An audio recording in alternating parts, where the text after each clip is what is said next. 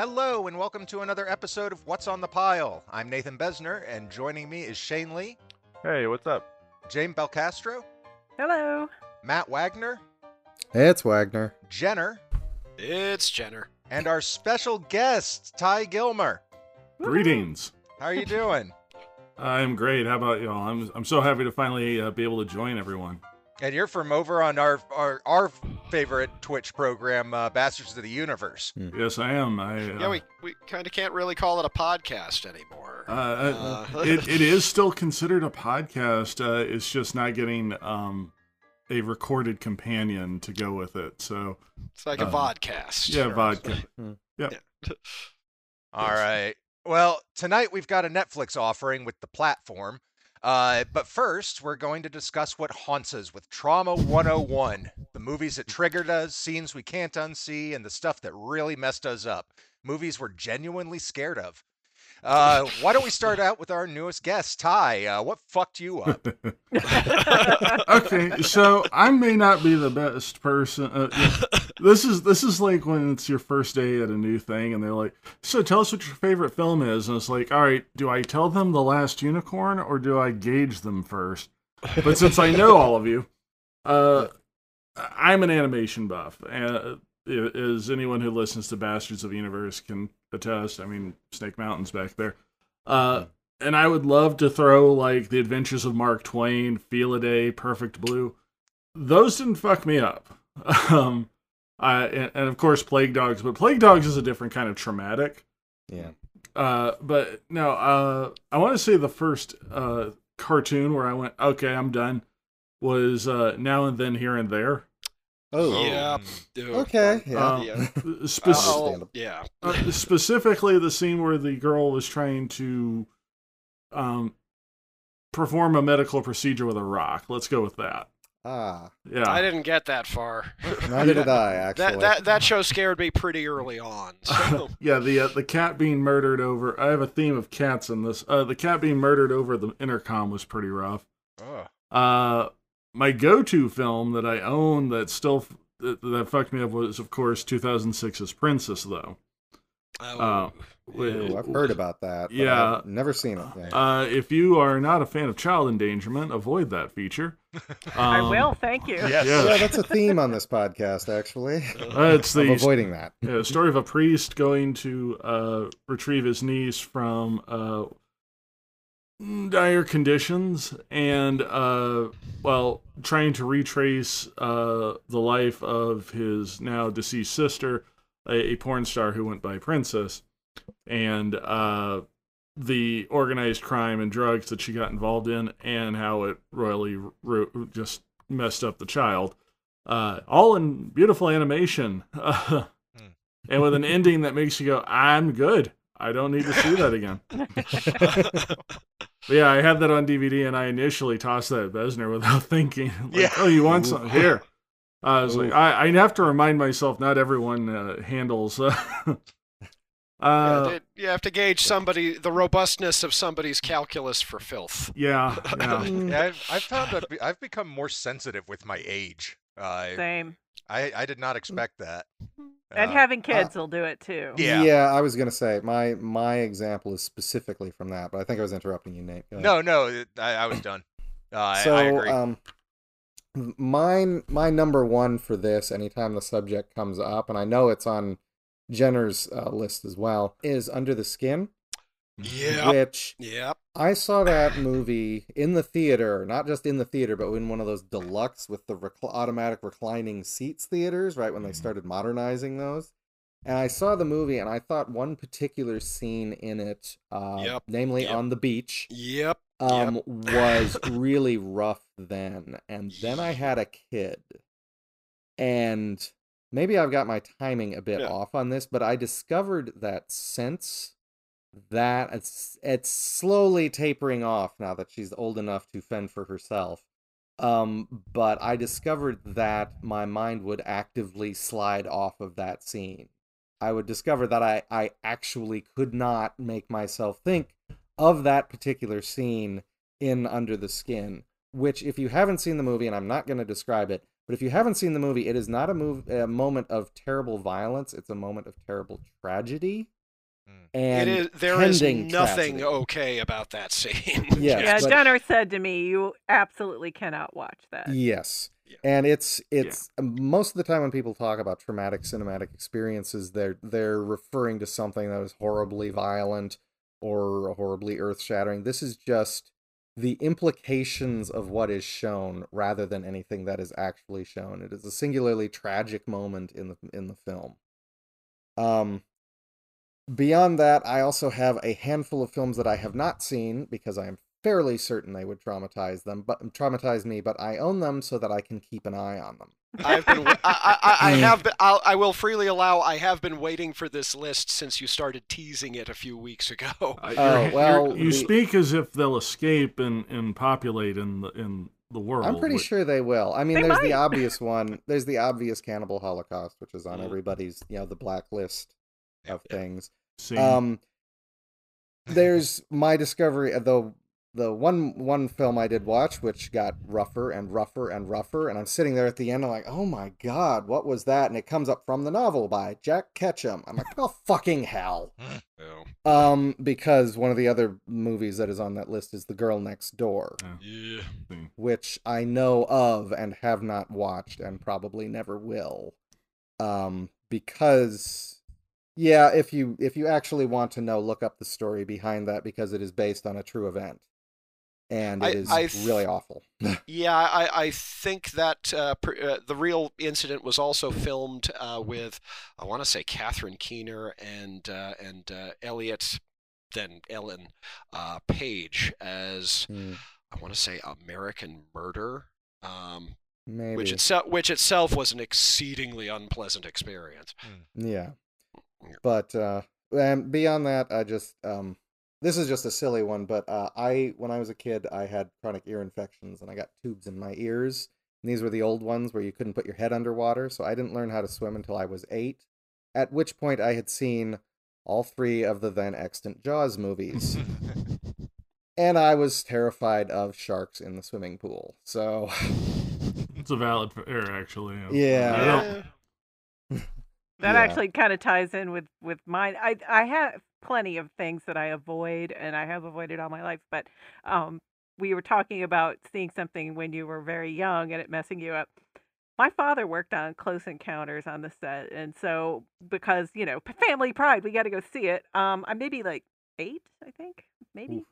I don't know. And we go and see it, and I'm like, okay, whatever. And then uh, my brother buys a Starlog magazine that says that that was based on actual alien sightings. I'm like, oh my god, that could really happen. And it, and so ever since, you know, I, I, I uh, I'm okay with it now. But I mean, I've lived every summer. I lived 25 miles from Devil's Tower, Eh. and I was just sure the aliens were going to come and get me. Ye- So, You know, Close Encounters is one of mine too.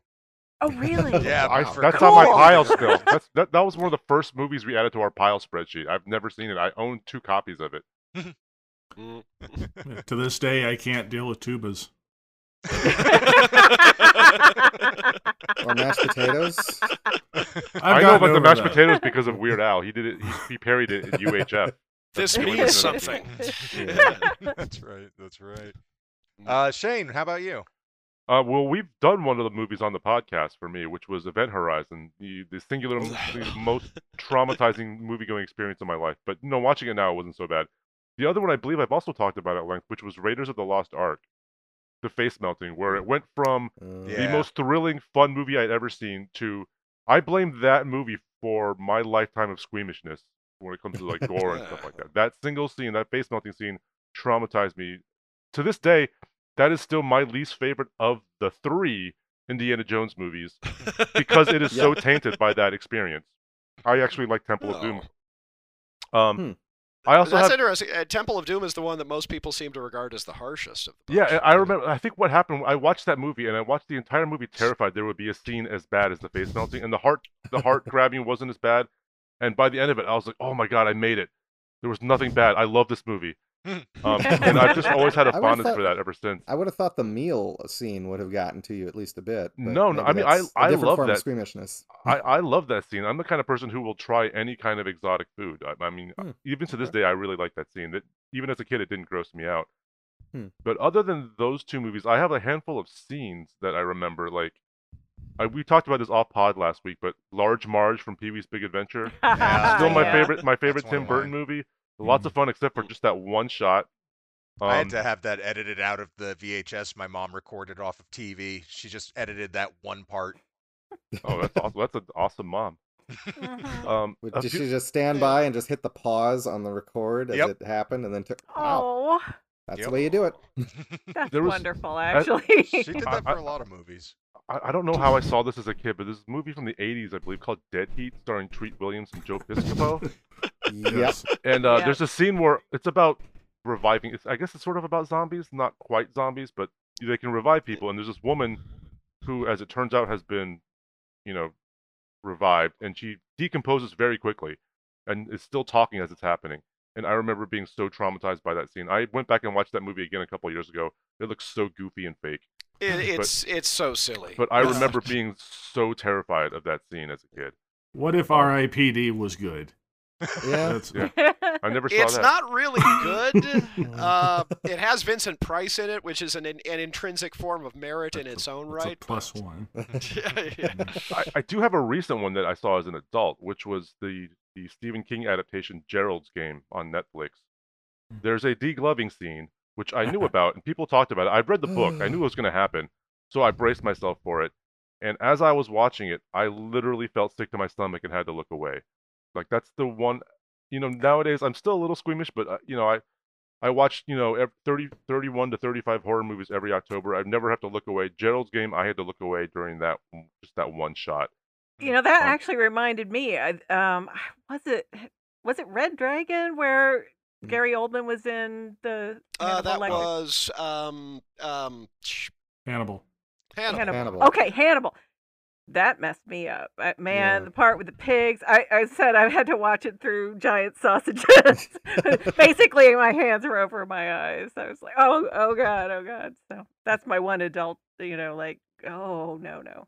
I mean, to, to, to this day, I won't watch Danny Boyle's 127 Hours because I've heard about the arm hacking Boom. in oh. it. Oh I've yeah. heard it's I've heard it's Yeah. horrific, and I, I don't think I could sit through that. I was working in a movie theater at that time, former projectionist for Mm. everyone playing home. So I got to hear the uh, audio of the arm cutting scene, and anyone who has seen it, um, the intensity of that music. Well, I got to hear the bass line of it, so no matter where I was in the booth, I would know at what point the arm was being cut off because the booth was vibrating. Oh, God. Yeah. That's got to be a little bit like my experience of seeing the uh, the uh, uh, feature version of Urotsukidoji in uh, one of the Atlanta art house cinemas. Oh wow. Well, I mean, it was it was like uh, I think the screening started at something like 11:30 at night, and so you assumed that the uh, the uh, audience was uh, mostly a collection of anime guys and the girls that they dragged along. or at least that certainly would have looked like at that point. But then, of course, you get to that moment in the uh, the second third of uh, of the movie, the one where the guy has to replace the one thing with the demon thing. And it was uh, I, I I was pretty sanguine, but I was kind of there with uh, with most of the guys in the theater. theaters, like, oh no, don't you do it, man! but you could hear all of their girlfriends giggling like crazy. so that was a that was a fun theatrical experience. That, that that that's not one of the ones that I would put on my uh, my trauma list. Uh, we've actually covered uh, all of them. The one that was particularly jumping to mind was uh, Under the Skin. The really weird one, the the absolute outlier that sticks with me, and if any of you go, uh, you you all saw this at a similarly formative age and with a similarly sensitive upbringing, I guess this may have actually uh, uh, hit for you guys in the same way. So the Ice Pirates. oh Never- yeah. Still Never haven't seen it. seen Don't know what that is.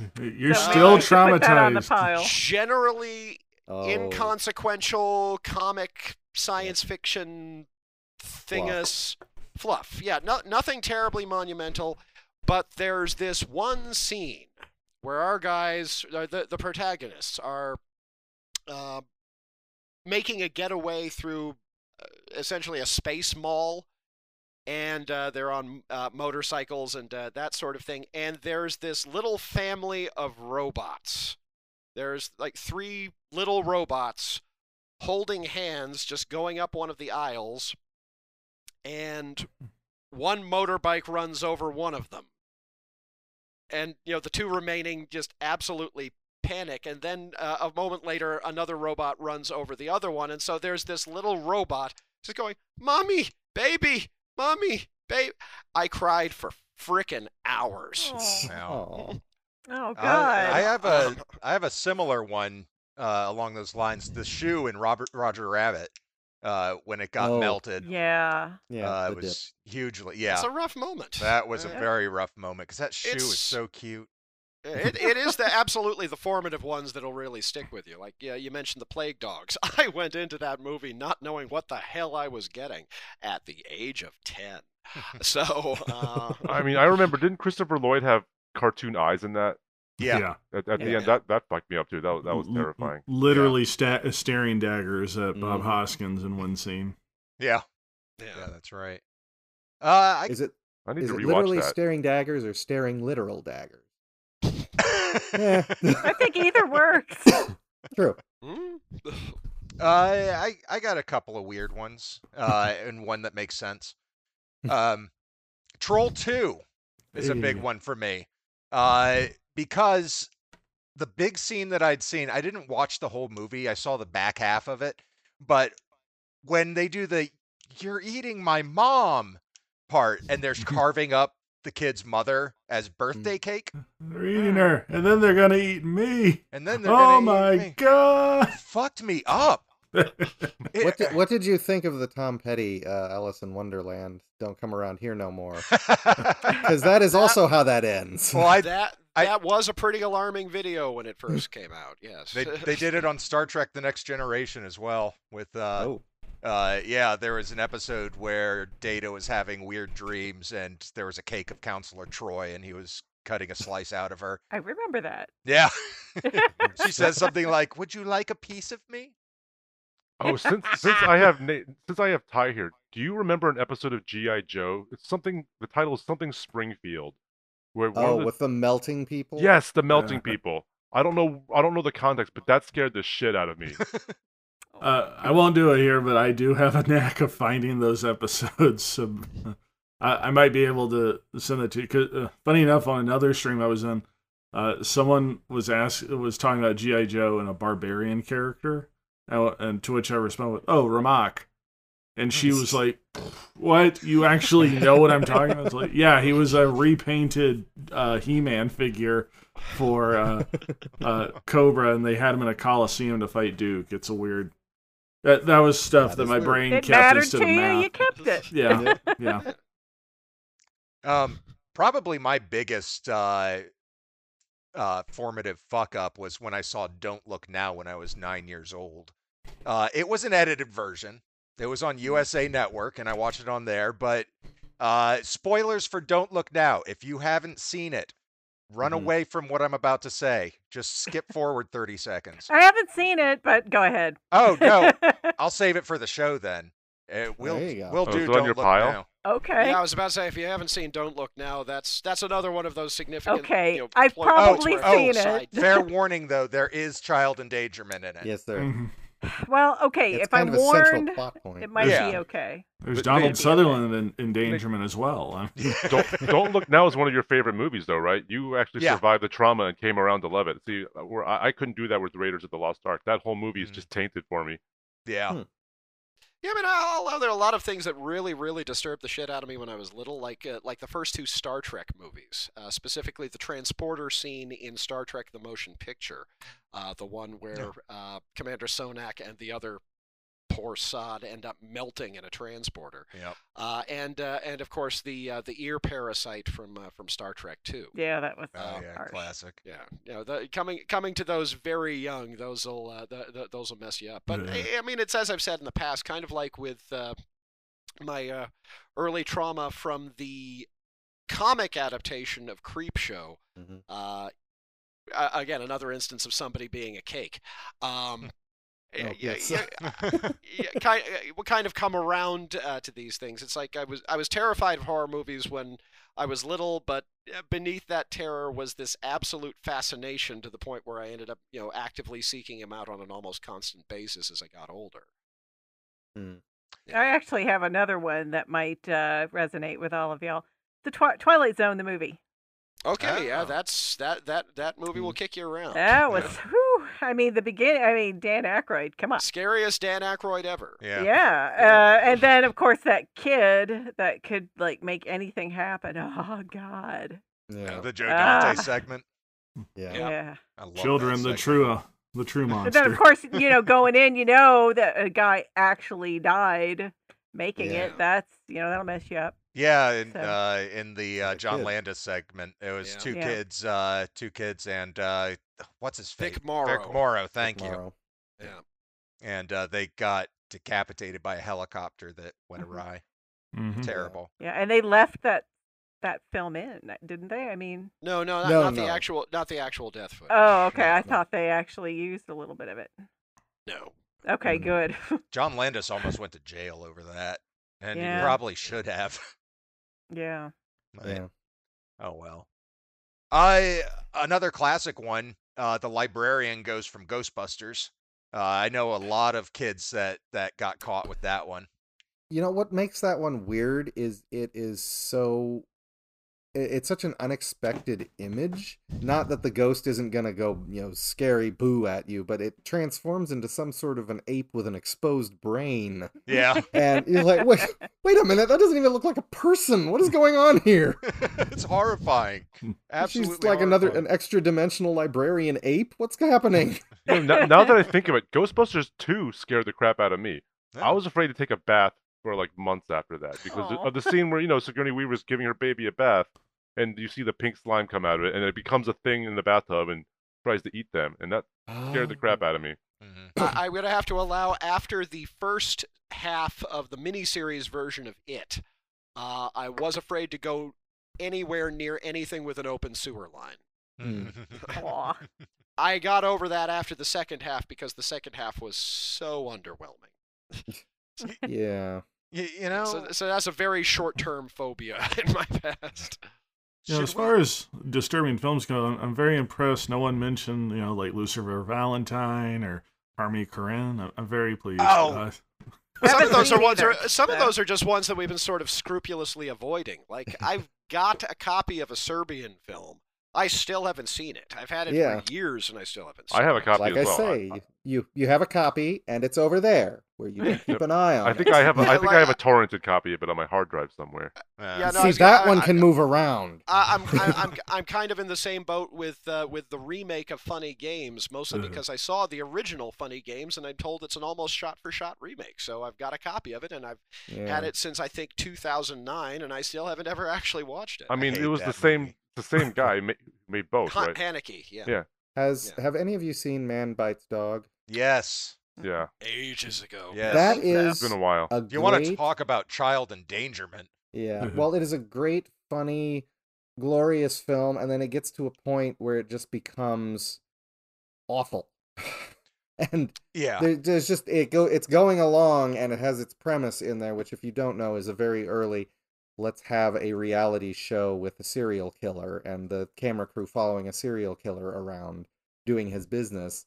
And then it just gets to a point where all of a sudden it becomes too awfully real. And it just stops being fun because I had intended to show that one for movie night for years. And I kept hitting that blockade. I'm like, I can't in good conscience have anybody in my group sit through that part. And yeah. I was actually contemplating showing it, but with a fast forward button through that Hmm. bit. And no, I never did. I consider Man Bites Dog to be both brilliant and unwatchable. Yeah. Hmm.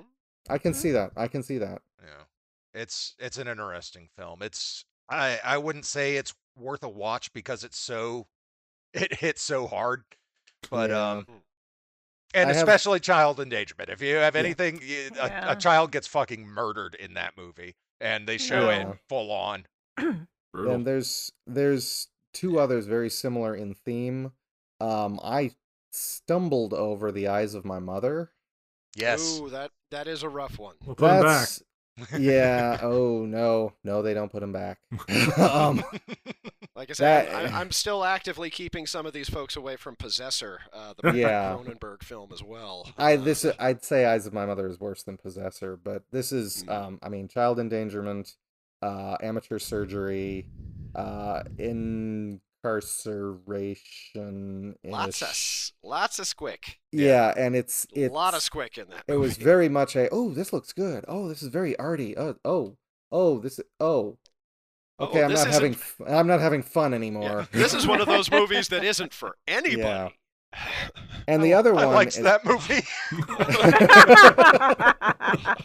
Oh no, I, I, I, I like. I It actually, I, I actually thought. Well, I thought highly of it, and I have a copy of it. I don't know. It's not one of those ones that I revisit just for shits and giggles No. on a regular yeah basis. when i when i watch a movie it actually goes into a bin for a rewatch where i go through commentary tracks and stuff like that eyes of my mother has been in that bin for a long time now and it may not be coming out um, and the last one may actually ruin my reputation because the other one i was going to quote would be terrifier not terrified which Oh, we have one the reviewed here the Yeah. one with the clown Art the clown, yes. yeah, and Mm-mm. that Yeah. is I don't know anyone I would actually recommend that movie to, but I have to say if it has a virtue, it is that it does not it like the 70s era horror films when they were just figuring out how far they could push things, it does not feel like a safe film.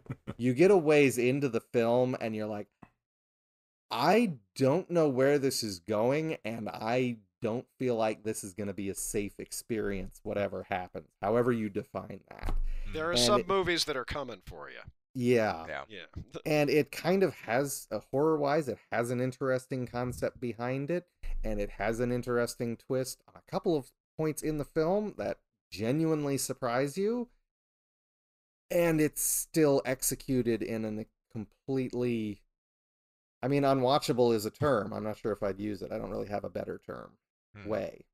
So, I- and of course, they're making a sequel. Yeah, my, actually, I was about to mention that because I was working on a on a film shoot this past weekend, and one of the actresses from Terrified Two, Terrifier Two, is going to be in it. She wasn't on set that day, but the director was really excited that he, he had someone who's going to be in Terrifier Two, who apparently is, is getting ready to pop. So, Oh. I, I also also don't know her name, but that, that was kind of exciting. There, there are films one inherently approaches gingerly, Yeah. uh, especially when dealing with other people. Like, I love The Deadly Spawn, aka Return of the Aliens Deadly Spawn. But if you're not with people who are comfortable spending an hour and a half, like, because that movie will, a- yeah, that movie will give you the butt willies, regardless. um, Hey, mostly, mostly by virtue of the single nastiest uh, alien creature design of the 80s. there's a reason. Sw- a reason swimming to sea is uh, carefully listed in the animation section. Uh, what is it called? Freevee now. IMDb's streaming thing. Yeah. Uh, South Korean CGI fish uh, mm, body horror movie uh, for kids. Uh, along the For s- kids. Yeah, it's the it's uh, an example of what life is like inside of a fish tank in a in a fish market. Uh, Ooh. with but a, a very hard look at. If you remember when we watched Leafie, uh, A Hen in the Wild, uh, about the same like hard look. Like this is how meat processing works.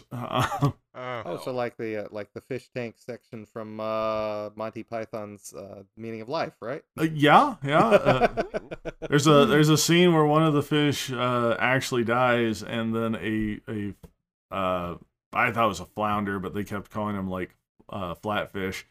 Uh, actually comes up from the uh, oxen, uh, oxidizer to snatch the corpse and drag it under uh, to the horror of the rest of the fish in the tank, um, who then uh, start eating the flecks of fish that come up through the vent. Oh, So- Lord. Wow. Uh, I don't think this is Y seven. not, not the sequel to Tokyo Fish Attack we were expecting. Yeah. But what we That, itse- deserved. that itself being a pretty fucking rough movie. I need to I need to show this to Amelia. I kind of want to see it. it, too. Uh, I don't know what it is about that. That that description actually. It's Yeah, it's let's a it. it's part of a double feature of fish uh, animated features I've been thinking about showing. It's Padak uh, swimming to sea and uh, Help I'm a Fish, which, uh, which uh, features Alan Rickman as the villain uh, I love him. with a with a musical number. Uh, Okay, I so- have no idea. Hell what yes! This is Now like. I gotta see this. I have no idea any of the background of this, but for some reason I feel like it must be related to a talking cat. It, it is hand drawn animation. I should note that Oh, okay. for the for the second one. First one is is kind of a rough South Korean CGI, but it it works for the subject matter. Mm. Now, of course, all y'all understand. Ty likes getting you to watch things. Mm-hmm. Y- y'all know this. Yeah. Yeah. The Slaughtered Vomit Dolls trilogy is a fantastic series, as long as you don't coincide it with Chowder Night. I don't know. I don't know how that happened. I'm sorry. we'll, we'll- we'll- we'll get to it right after East Market District. But we got the deposit back, so Well, on that, why don't we go ahead and uh, take our break? Uh, we will be right back.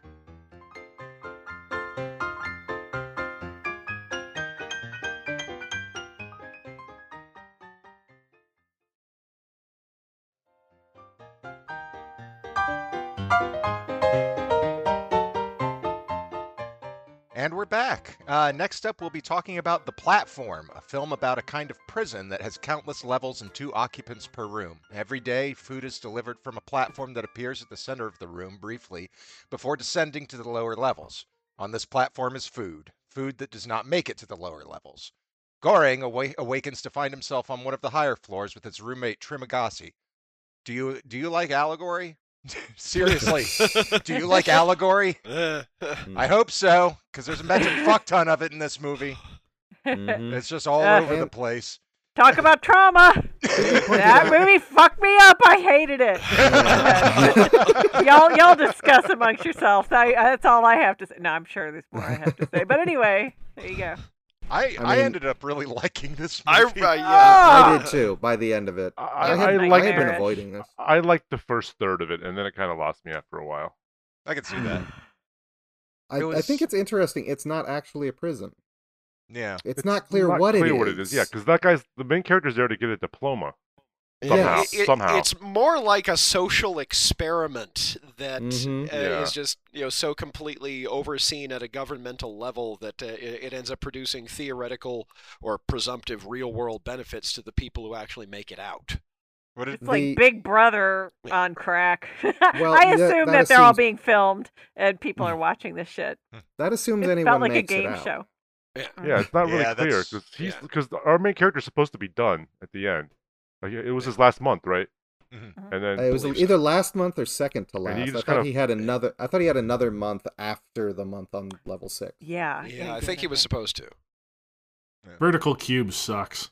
That's what I thought. And you know what? I was going to say th- this did make me uh, want to uh, hurry up and actually watch Oh the uh, the Japanese remake of Cube uh, fairly directly. I did have the Wait, sinking I feel. just figured it. I, I did ahead. have the sinking feeling like this was going to end the same way as Cube did, and it did. Yeah, It ends with the innocent It character escaping, and we still don't know what the fuck is going on. I'm Yeah. sorry. And I just also I figured it hated Cube.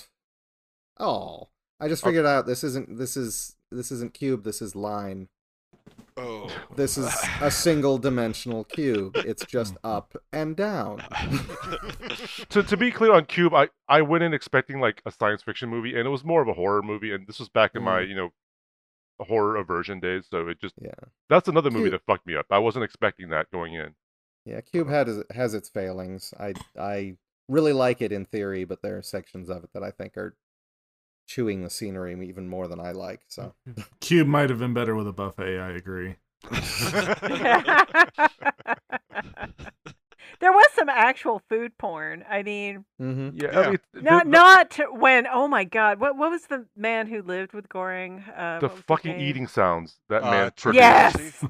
It Yeah. sounded. Ah, it, it you felt to me. Rem- reminded me of. lip smacking garbage. it- oh, I know. I know. Soft shell lobster isn't a thing, but that's kind of what the sound reminded me of. Like, not like soft shell crab because that's sort of small, but something meaty, but with that chitinous sort of shell on it is what it Mhm. sounded like. Every no matter what, he, he looked like he was eating rice at times, and he was still making these horrible sounds.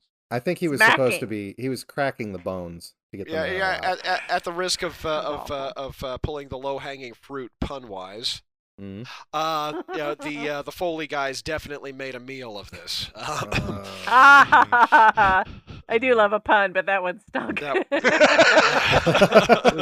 the, the food the food preparation Wow. stuff kind of reminded me of like John Jeunet or like Terry Gilliam. It sort of had that feel before we really got into mm-hmm. like the grit of what the prison was. So I was Just waffle thin mint.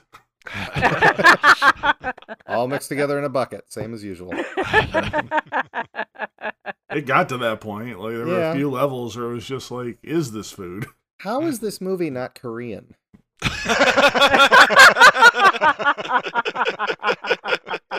I genuinely okay, and I will. I'll be honest. I genuinely thought it was Korean because so much of the uh, when it comes up on Netflix, the images they had up there were not particularly revelatory of the characters in it, but you got a definite feel of the environment and sort of the lighting scheme and the general depressive industrial aspect of everything. I assumed it was Korean and I was actually avoiding it because of what I thought I was getting into.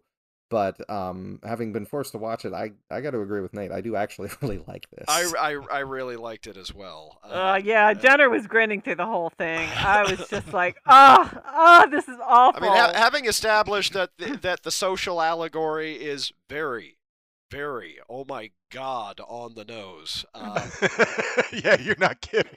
God, Yeah, it's ca- like, it's like yeah. my first allegory. yeah, Ah, but uh, I mean, it, it, uh, it, it still manages to uh, uh, to maintain attention, and it keeps digging when I expect uh, when I expect it to zag, and uh, I was not expecting it to be that violent. Um, No, I wasn't. I either. was. I'm really more okay with that sort of thing, I think, than Jane is. But yeah, uh, no, the violence and the just the gross eating sounds and all the dirty food and people shitting on each other and pissing on the food. Really and drop it on like, you without God you knowing. damn, Yeah. I just know. But I so mean, is this there- the there- only cannibalism you haven't liked? Uh, yeah, no, actually, I did not because these people were just, uh, you know, completely alive and, you know, So it's it's Uh. interesting to me. I how- was fine with once they were dead. I'm like, Mhm. okay, that's fine, but you know, eating somebody alive? No, thank you.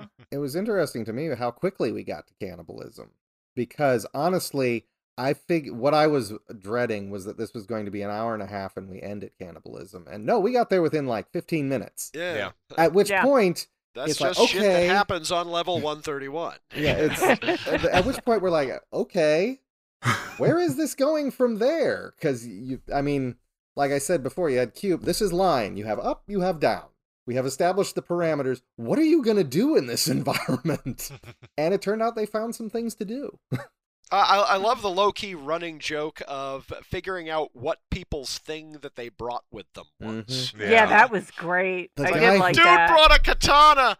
No, the guy I can't get over is the one who brought the surfboard. Surfboard. Yeah, What the that was great. what was he thinking? I mean, a book is a hundred times better than a surfboard. I'm if so, we have to be honest, I think the book did kind of save him a couple of times. I mean, he could eat I the mean, book, he- which he did. He did certain eat the times. Yeah. book, can't get um, a Fiber. surfboard. and and he also read it read to our psychotic uh, cellmate. Mhm. Well, we also don't And know what that- that everybody's. helped. We don't know what everybody's in there for. Like the surfboard guy could have been, uh, I don't know, going to be a surfing instructor or something somehow. So Mhm. that could play into why people bring certain things. I don't know. They they explain so little about things. They could have placed anything in those rooms just to make us wonder, and they might have had an Mhm. explanation for it. I don't know. It's I a, it, it is one of the low key joys of uh, of uh, the picture, as well as kind of sort of explaining the twist of the ending. But uh, leaving that aside for the moment. Yeah, we'll get to that. Yeah. Yeah. It. Okay. Yeah. Uh, yeah, I was I was going to say I know Nate wanted to approach this a little bit more linearly. Mm-hmm. Yeah. Uh, yeah, yeah. Um, we've we've kind of we've gone out eight minutes on it already. We can just keep going. Are Um, you sure? I mean, yeah, we start. Uh, oh, uh, yeah, we start out with uh, Goreng waking up on. Uh, I think it was level twenty-seven. Was it level 40. twenty-seven? Four- Four- 41? 40, 47 or 48, I forget Yeah. which. yeah, which was a good level because which there is was a- still food. Yeah, Mhm. yeah. Uh, and that's where uh, we find out that Goreng brought Don Quixote. Uh, Trimagasi tries to get Goreng to understand the place, but Goreng's like, "No, I'm rebellious. I'm gonna, Obviously. I'm gonna be Mhm. the good guy." And that's where, that to me is where the allegory really kicks in, really hardcore. They start going into the like, oh, okay, yes, uh, we we need to re we redistribute our wealth. That's I think Mhm. that's the Yeah. biggest message. He, he kind of starts off had. as a, as a do nothing leftist. Uh, Yeah. yeah. yeah. Well, I mean, specifically a communist. This is largely a communist allegory or a anti-communist allegory, if you like. Certainly Mm. Marxist. Uh, yeah, Yeah. because It's also supposed to be uh, anti-capitalist as Yeah. well. Mhm. except Yeah. capitalism almost didn't enter into it. Oh no, I this mean, was there was definitely no- trickle down economics. Yeah, that's That's Yeah, Yes, what- but it like was when the tri- it was administrator trickle got down involved. econo- it was trickle down economics, but you have to realize that none of it is driven by capital and none of it is a structuring of people above one another for a reason. It's Ye- entirely randomly assigned and reshuffled. And what it's showing is that in the random happenstance of assignment, that is what leads to the despicable behavior on the people below you. That is what was explained by, I'm sorry, his name Terragasi, who was the Uh, first? uh? Trimagasi. Trimagasi. Trimagasi's first point was that we don't talk to the people above us. We don't talk to the people below us because they're below us. The people above us won't listen to us, and we don't talk to the people below us because they're below us. They can't do anything for us. And it was, it, it's instructive that all of the people in this are they're not being required to do anything except be there. They have an idealized idea of what could happen if everyone was generous, but the what is it? The uh, spontaneous solidarity Yeah. that is required for the system to quote unquote work Yeah. can't it, happen. it feels absolutely like a uh, like a so, like a massive sociological experiment, Mhm. and, I- and everybody almost instantly falling into those Milgram patterns most of the time. Mhm. I, I mean, all, all I heard, you know, when, when he's rooming with the administrator or whoever she is, and she's trying to, you know, talk to people, saying, "Eat oh, what's on the plate." All I heard was, "Can you please just fucking wear your masks? Please just wear your mask. Yeah. That's that's that's what I was hearing, and But it helps to understand that the the one government person we see gets into the system. Every single thing she knows about the system is wrong. hmm There are no children in the system. There's only 200 levels, or did she say 250? she said 200. 200. She said 200. Yeah, Goreng And- thought it was 250. Yeah, the things she knows about the system are wrong, and she believes. I mean, she she believes herself a hopeless case. That's why she went into the system. She has cancer. She's lost the battle. She's going to die. Her And so choice she of goes- object was deeply irresponsible. It was. Yeah, Yeah. You that was a do very not. dumb You don't bring a book. It's, she's Remember all the- yelling that he doesn't shouldn't bring a book into there. and And what Ramses did the she second do? is the message. He, oh, he Before was the so tyra- before the- Yeah, He was so cute. Yeah, but the second that dog came on screen, I was like, that thing's not gonna make it. yeah. I know, the and guy- I That's, was so- that's really somebody's emergency concerned. food supply. the guy even Yeah. says a sauce. This is a sausage dog. it's more dog. sausage than dog, or something like that. Yeah, Mhm. yeah. As a dachshund owner. Yeah. Mhm. that must not have been fun. No, no. Uh, it, well, there's a wonderful website called "Does the Dog Die?" Yes, Uh, Mm. and uh, I've heard of that. yeah, it, it's a wonderful resource that I have had to check for many a movie. so, uh, little little So you push. for knew. No, I knew it was coming as soon as I saw a, a screen Mhm. capture of a cute dog, and it's like, well, if it's inside of a prison, clearly this dog is the main character, and he goes on happy adventures. Aw. Meanwhile, that would be a very around. different movie. I would watch that movie, but that is not this movie. oh man, platform Yeah. dog's my favorite. so, how did everybody feel about uh, Miharu as a character? I was curious what everyone thought about that because I'm not sure what to make of her. Since she is the one who ate the dog, Yeah. um, Mhm. which and uh, and at least apparently Mhm. the only other person who was irresponsible enough to bring another living being in as her object. Mhm. yeah. Did she? That's sort of how I took the twist at the end. The, the way that the But kid was the there pro- in the first place was that That's the Uh, problem, though. She was yeah. looking for her son. That was Yeah. a girl. Yes. That's Oh. what I was thinking. When did Okay, they so she say was son? Because I just heard them say the child. It, and in the Maybe. I don't No, remember them she saying son said it was her son. No, yeah, she's. I said- know they said it was. Well, was she looking doesn't speak. Yeah. I mean, not She her. speak Yeah, at all. obviously. Yeah. But I- no, I was it pretty- was it was his first roommate saying in introducing Said her saying that she's going up and down the uh up and down the the complex looking for her son. He did Yes. specifically say son. Now how he would know that? Eh? But see, he probably know. Could be a little might have monkey made a mistake. But then Mhm. again, you might be right that that. Well, I mean, I don't know. I I I don't know. I mean, it was supposedly a girl. I, it was a I- I- pretty child. I'm still who wondering a little bit how the kid managed to survive on level 333 in any case, Because Uh-huh. it's an allegory. because it's an Uh-huh. allegory. yeah. Uh, And I'm- there were two prisoners on each level, which means there were 666. Yeah, there's Yeah. your religious allegory. As a, yeah, my first allegory. Mm. Yeah, Uh, no, but as Uh, as far as Miharu herself, uh, my main thing is, I mean, uh, she's an interesting plot device. Um, she remains even the more the more we know about her, the more of a cipher she becomes. hmm she is Um, the tra- she is the traveler in it. She's the one who is witnessing everything else going on. She's part of it, which is an unusual thing for a cipher or a, Yeah. or a traveler to be. But and yeah, and both getting fucked up and fucking shit up on the way as well. Um, yeah. I did not expect her character to end the way that it did. No, I didn't either. I, I, was didn't not like that. expecting anything so abrupt there. No. But I also didn't like them having her eat the dog because that didn't. Yeah, I hated that. It it didn't make logical sense in that they had the food on that level and and she was up high enough that she came down. Like they they were up on a pretty high level, weren't they? At that point, I- him and the administrator. yeah, so. it was like level eight. Uh, wait, the administrator? No, they were far down. it was like he- 33 somewhere. Wait, Yeah. thir- am I getting 31. Yeah, okay, yeah, okay. it like was 33 or so. Yeah. Enough that they had food constantly and they had enough Oh, food that's right. to to give to the dog on every other day. Alternate day. And I kept Yeah. expecting that the dog, you know, when they were like trying to save whoever, I, I don't remember, that I I thought that the dog being on the platform he was going to go down. Yeah. and Yeah, I thought somebody that was was gonna going to hold too. him until they got hungry. yeah. Yeah. Ugh. I I took the dog eating to be a sign of her psychoses. Like, yeah. like, Yeah. the, like the child right. wasn't I mean, real. she expected to be the next, you know, Marilyn Oh. Monroe or something. Actually, no. We know what How her they were going to make that happen, I don't know. We know what her item was that she brought in. She Unless brought it in was ukule- actually you know, Ukulele. brought brought in in a that's ukulele. right. That's right.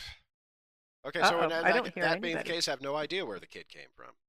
Yeah, I I didn't think the child was real after that point. So when the child was revealed, it was like, Oh, how do we know that's even there? You know?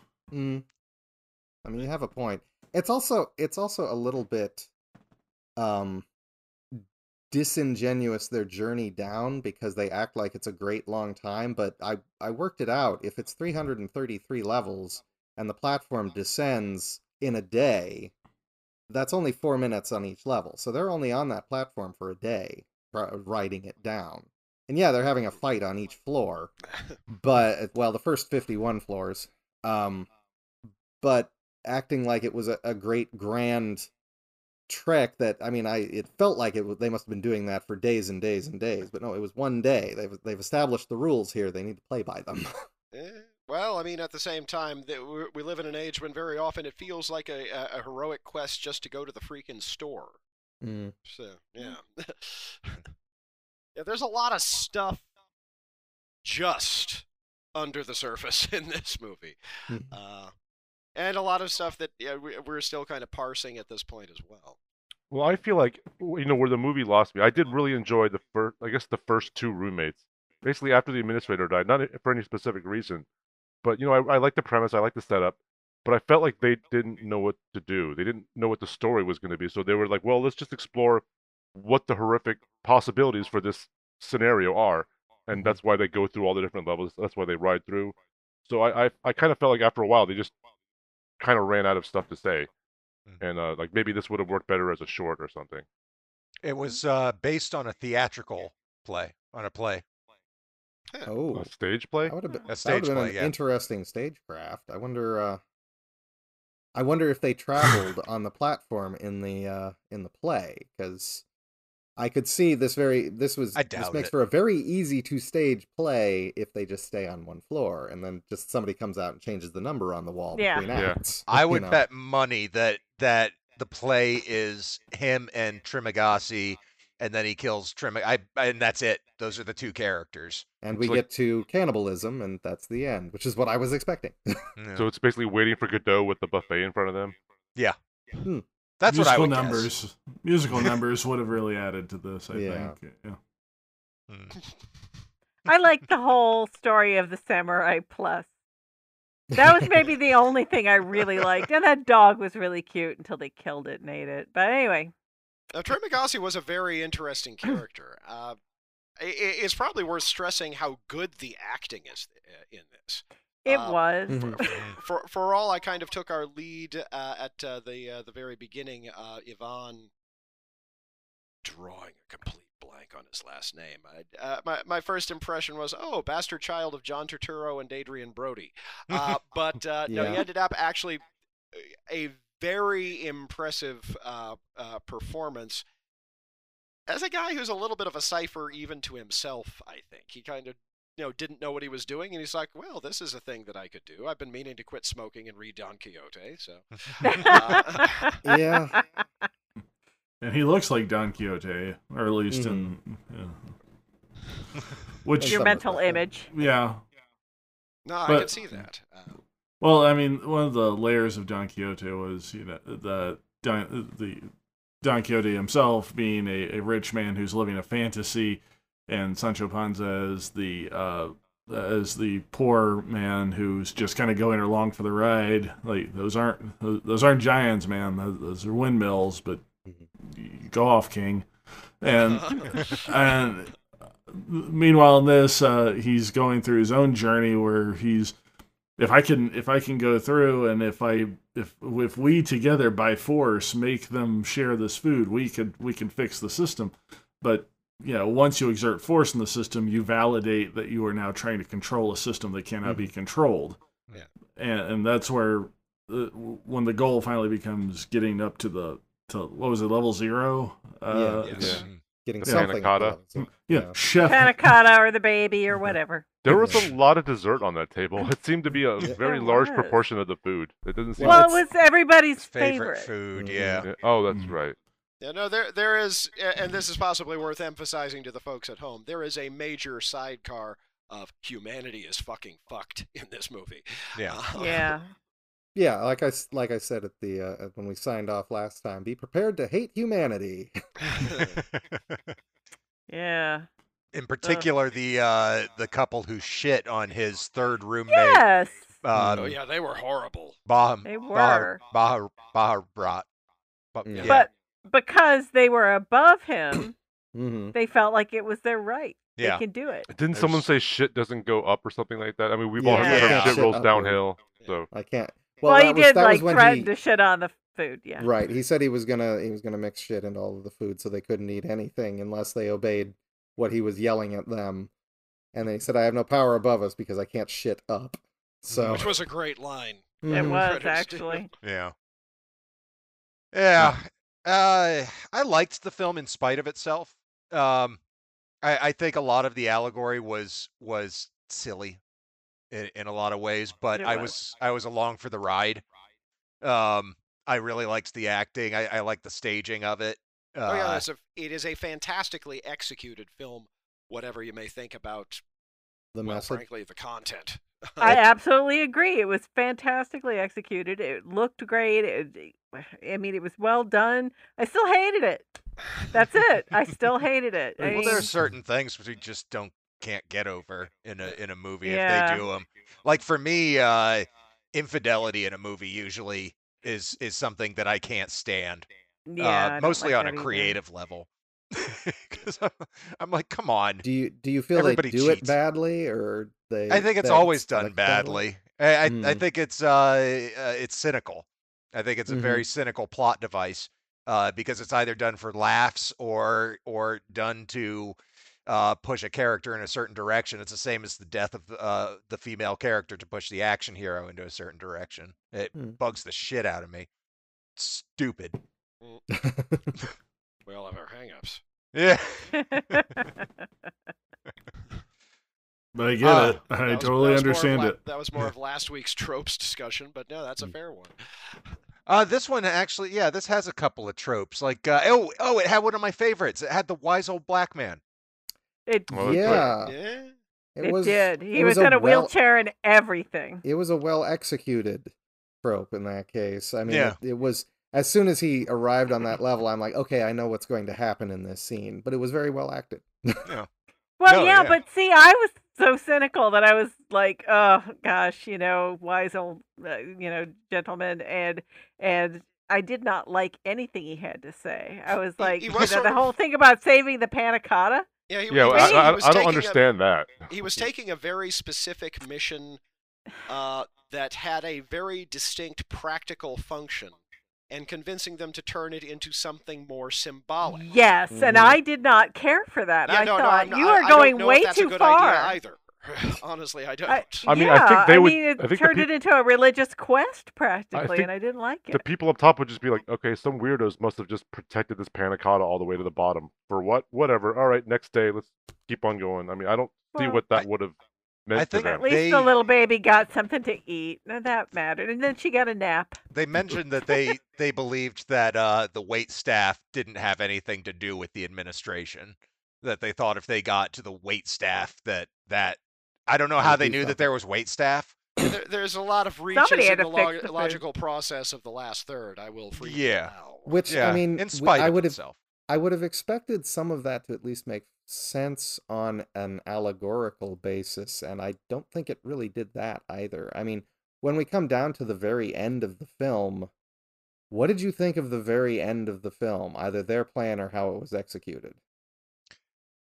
I I thought it was kind of silly as an ending. I feel like they just needed to end it somehow. I feel like they didn't really know where to go with it and thought, Mhm. well, let's just put a child and send her up. Sure, she let's let's let's have the the innocent escapes kind of trope and, and uh, then they- whatever that they means also in this context. But did they? They didn't give us that that ending. I mean, they just gave us hope. I mean, Yeah. there's nothing worse in the world than a little hope. So Yeah, they gotta- they That threw is us a little torture. uh, religious allegory by having him die and walk off with uh, Trimagasi as like but did he Yeah. did he die? I think don't that know. was he uh, was seeing symbolic Trimagasi him dying. everywhere anyways, so I, I, Yeah. I don't I know if think we were pretty died. much assuming that this was the end of the road for him. Um, And Yeah. I figure if he just waited 24 hours, he could get back on the platform and ride up himself. which made no it made no sense to me that Yeah. he decided not to not to just ride up with her like he like Yeah. it was some kind of grand gesture to to do this and it would prove Well, the point That's what I was trying. What I was trying to figure out why they did that. In the end, it only made sense on an allegorical point because I think they kept saying, you know, the panna cotta is the message. The panna cotta. No, the girl is the message. The girl is the message. I think it was supposed to be that the next generation is the message, and, and that we send aside the child forward. You step aside, and the child, the fa- your influence on the child, and your nurturing the child to then do something to the system, take it apart, fix it, whatever. I think that was supposed to be the allegorical message at the end, eh. but this kind of comes back to my whole point about that the whole trip on the platform took one day. You're right. He could just wait for the next one. They only Yeah. they've got a lot of practice now in fasting. He could just wait for the next one to come down and get on there. And and come to that- think You're of right, it, and I hate it.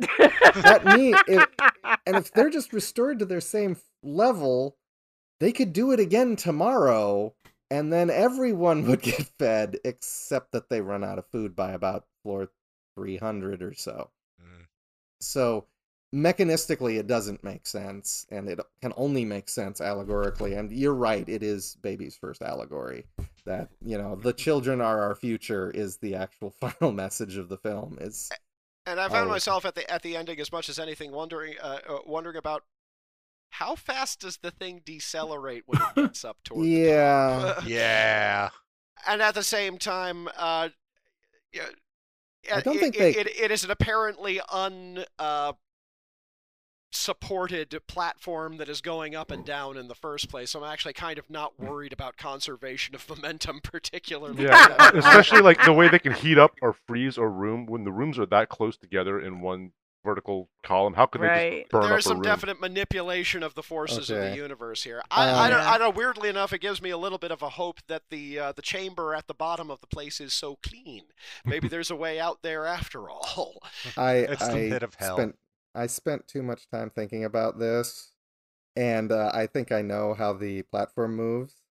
Oh no. Okay. They're in a rail gun.